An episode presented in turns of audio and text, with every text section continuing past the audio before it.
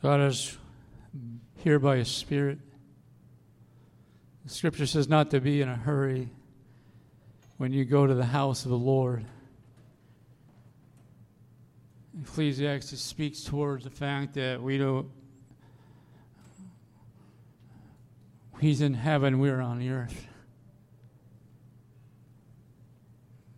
And see if we could only have that perspective, at, at least in por- of heart, a portion, to have earth's view from heaven. Boy, we, we'd have a whole different twist on things. We'd see things way differently. I don't know where I read it just recently. Something, somebody said the media, the paper, or something. Yeah, I think it was a paper. When the astronauts went their trip to the moon, they looked back. They took this marvelous picture of the Earth, and it was just a beautiful clouds and blueness and this picturesque picture. No one ever seen the Earth from that far away, 18,000 miles away.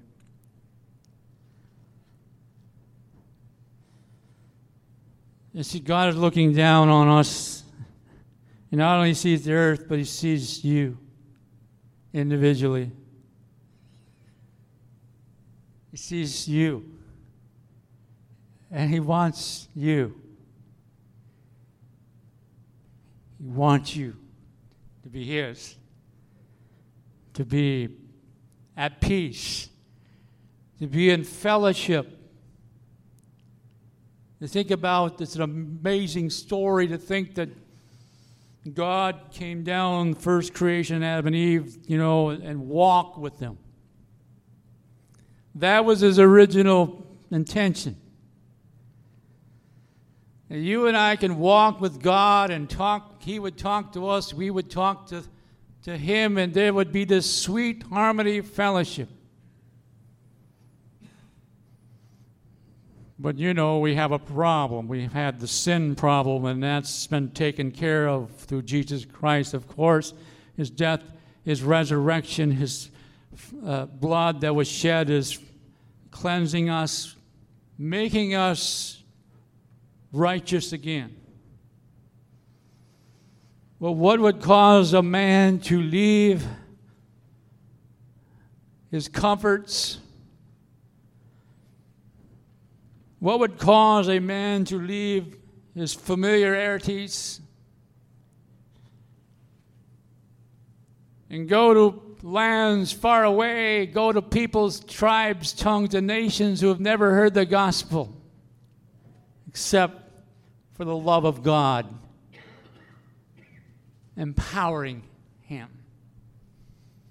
And we've been talking about Paul trying to describe his personality. Well, more than his personality was the presence of God Almighty in Paul that flung him into, motivated him, and in, even into suffering circumstances. And he alluded to this suffering last week it seems to suggest that it was the time when he was flogged, beaten, when Paul and Silas were together, and together they were locked in stocks and bound, beaten, bleeding, hurting. And it was about midnight that someone suggested, let's sing.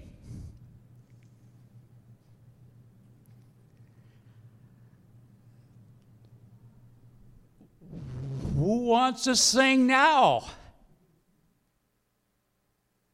But there's a key to overcoming adversity is to give praise to God. Is what happens you begin to take your focus off yourself and begin to take put your focus on he, who he is and his ability. When I begin to think about what only I can do, I begin to be just shrink, shrink, shrink, shrink and say, Oh my.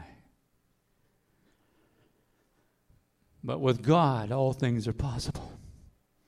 Some of you are believing for good things, great and mighty things. Some of you are believing for breakthrough.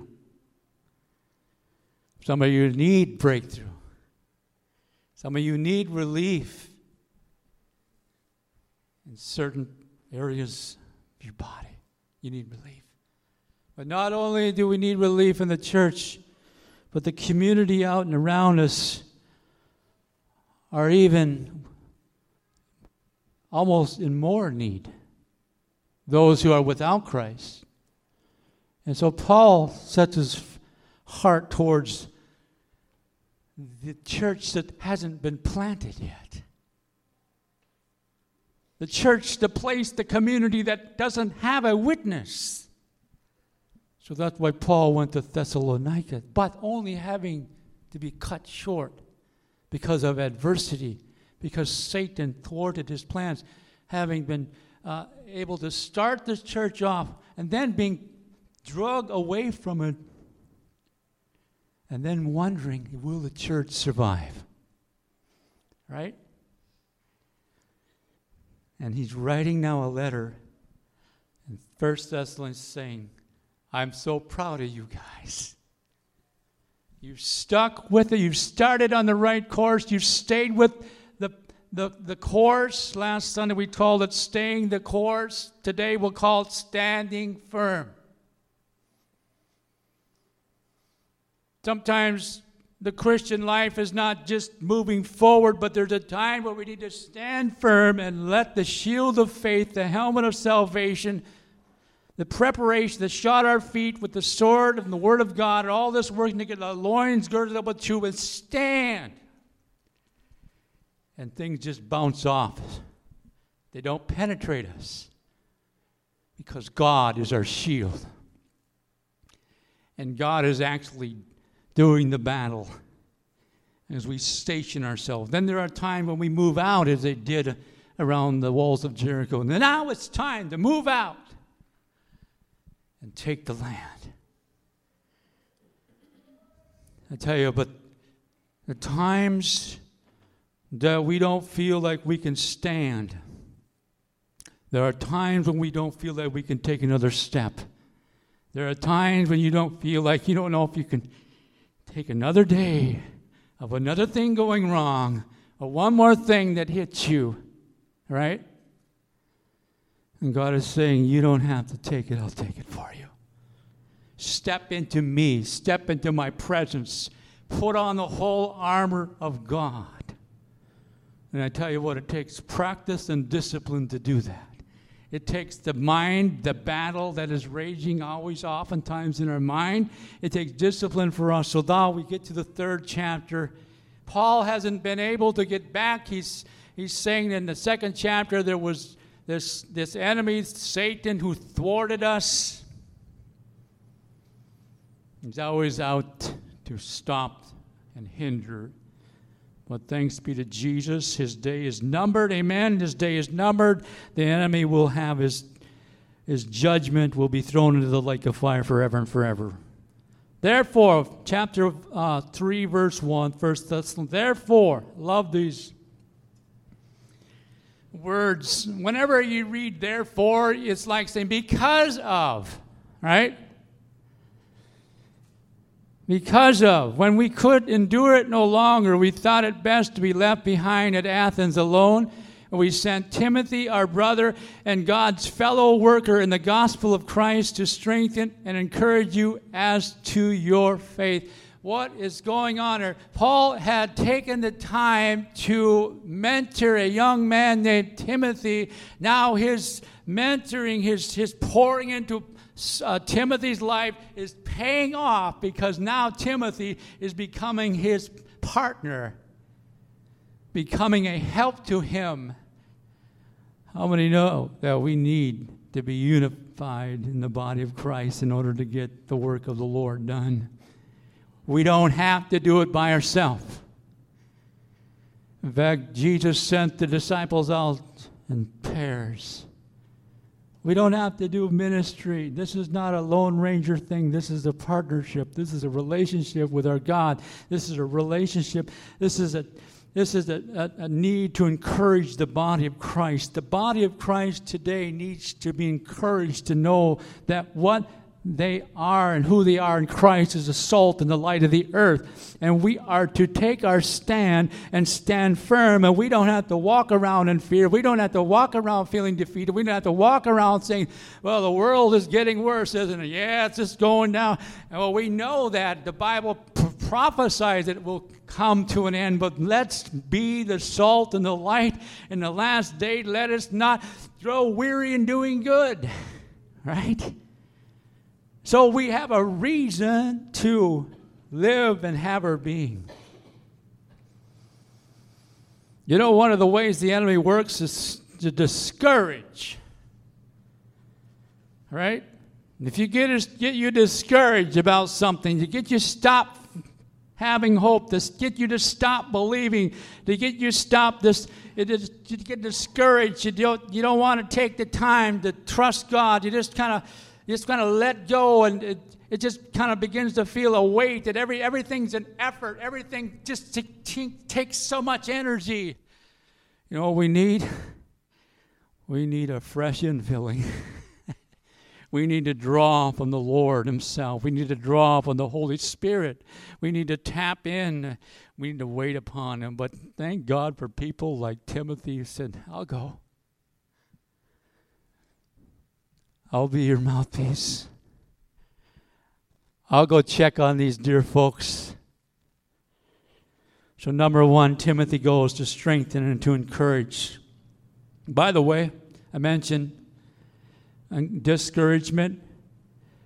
Uh, there's been a lot of ministers, pastors, evangelists, whatever types of ministry. I forget the statistics, it's way up there that started 10, 15, 20 years ago are not in the ministry anymore because of burnout, because of just a lot of, a lot of stuff that happens. We need God.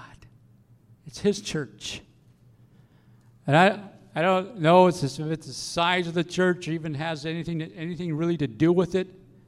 I know that God has called us to minister if even it's one person. Wasn't it Philip that was having revival services? Great things were happening. God, the Holy Spirit says, Stop and go down this desert road. You'll find a man that's trying to understand me. Right? He finds this man on the road and he's trying to read Isaiah, and he, he said, I can't make sense out of this. Who is this God he's talking about? And Philip jumped aboard and said he preached Jesus. He proclaimed the Savior. No doubt had got into water baptism and said, What? Hey, look, there's water. The man exclaims, he was excited and they were baptized. It was changed. God cares about little places. God cares about communities. God cares about your neighbor and He wants to use you and I to bring a word of encouragement, to strengthen. Hebrews warns us take care, brethren, lest there be any, any one of you an evil, unbelieving heart in falling away from the living God.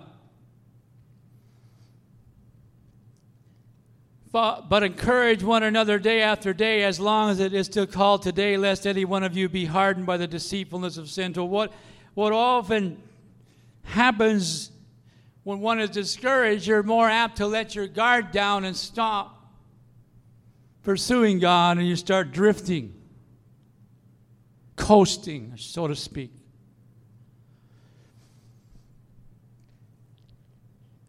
And we can stop becoming the edge until the Lord warns us take care of your heart. Watch over, Proverbs says, watch over your heart with all diligence, for from it flows the springs of life. Hebrews again later says, let us consider how to stimulate one another. Another translation how to, how to provoke or spur. This picture of this horse comes to mind. You probably have had a horse. How many of you have had a, had a horse or He rode a horse. Yeah, quite a bunch. And you want that thing to get up and go. Kind of spur it. Come on. Right? The word, the translation, the, the, the, the meaning is someone saying to you, You have a way about you. You have a, something you need to share with the body. You have a gift. You need to use that. Provoke one another to love and good deeds. Encourage uh, just the fact that we're assembling ought to be encouraging. Number one, we're here to worship God, love God. Second of all, we're here to encourage, build up, speak words that would bring life, hope. Speak words that would give glory and honor to Jesus. Speak into people's lives words of encouragement. The proverb says the tongue, in the, there's power in the tongue. Either give life or death. We have the potential through the Holy Spirit to give life into death situations, into desperate situations. We can come by the very fact we bring the presence of God with us wherever we go. We can bring life where there's no life. We can be a ray of light to where there's darkness. We can uh, be able to somehow point the way of Jesus. Standing firm means soaking in his presence, and then just going out and walking and seeing what God will do, seeing what the doors he opens up, seeing the opportunities. You begin to sense when you soak time with, when you spend time with God, you begin to develop uh, sensitivity, more sensitivity to the Holy Spirit. When I become too busy to spend time with God, then I become dull in my senses. And that was the very fact that Hebrews was talking don't become dull in your senses. You have to have time. You need time with God and you need time with the fellowship of other believers. You need time in His Word. You need time in relationship with each other. Secondly, standing firm could mean at times suffering. Verse 4 For indeed, when we were with you, we kept telling you in advance that we were going to suffer affliction, and so it came to pass, as you know. So, what he was worried, what Paul's concern was that if they hear about what I had to go through for the gospel, are they going to stay true? If they know what I I went through for the gospel, I hope they don't get discouraged. What he was saying, we were talking about, this was something probably that was going to happen ahead of time. And his concern, what Paul's oftentimes he was concerned that at verse 5, as he says, that our labor should be in vain. That the tempter would come and tempt his people back to the old lifestyle, tempt them back to go the way of the enemy. And so the church needs to be praying for especially young believers. And in fact, praying for the saints as well. Because Satan would love to get the saints. If he can get at the seasoned saint and get them discouraged to stop praying, then he can get at the younger people as well. See how he works? We're in it together, we're for each other. Uh, Timothy brings good news back. But now, verse 6 Timothy has come to, come to us from you, has brought us good news. I want you to notice something begins to happen. Uh, Paul is no doubt a man of faith, but he has moments of discouragement. Don't put it past. Paul was not a so super spiritual that he never felt pain, that he never he felt pain, he felt loneliness, he felt rejection, he felt much like Jesus.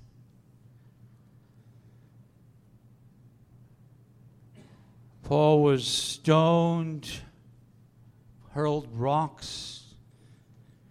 Some believe that's the time he would have referred to when he was caught up into paradise, saw things and brought back to life. I want you to know especially, Paul's heart is really beginning to be encouraged now. And this reason, verse 7, brethren, in all our distress and inflection, we were comforted about you through your faith. In other words, he's saying, it doesn't matter whatever it takes. I'd go through it again to get you guys to where you are today. It would be worth it all just because one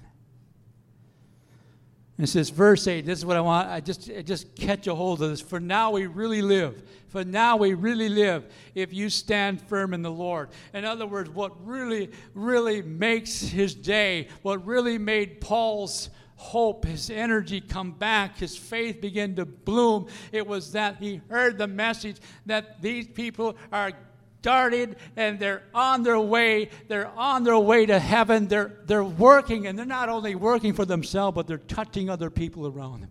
There's something that happens. You want to get fired up and see some results from the fruit of your labor. The fruit of your labor. That Your prayers paid off your words of kindness spoken paid off. Results begin to happen because God, the Holy Spirit, takes our brokenness, takes our fears, takes our weaknesses, and as we lay them before His feet, we begin to cry out, Oh God, we cannot do nothing from this point. Paul would pray from the prison cell. Oh God, I can't be there. Send somebody else, or somebody else can be there to take over. There's someone else that you would call. Uh, if, if you do not deliver me, then send somebody else. And God is always in the business of raising up more and more people to reach more people. He's in the multiplication business. He wants his house to be full. He's not willing that any should perish, but it's worth it if one, one soul, and yet he wants more. But it's still worth it. I believe he would have came just for one. He would have come just for one. So, thirdly, besides encouraging, besides sometimes suffering,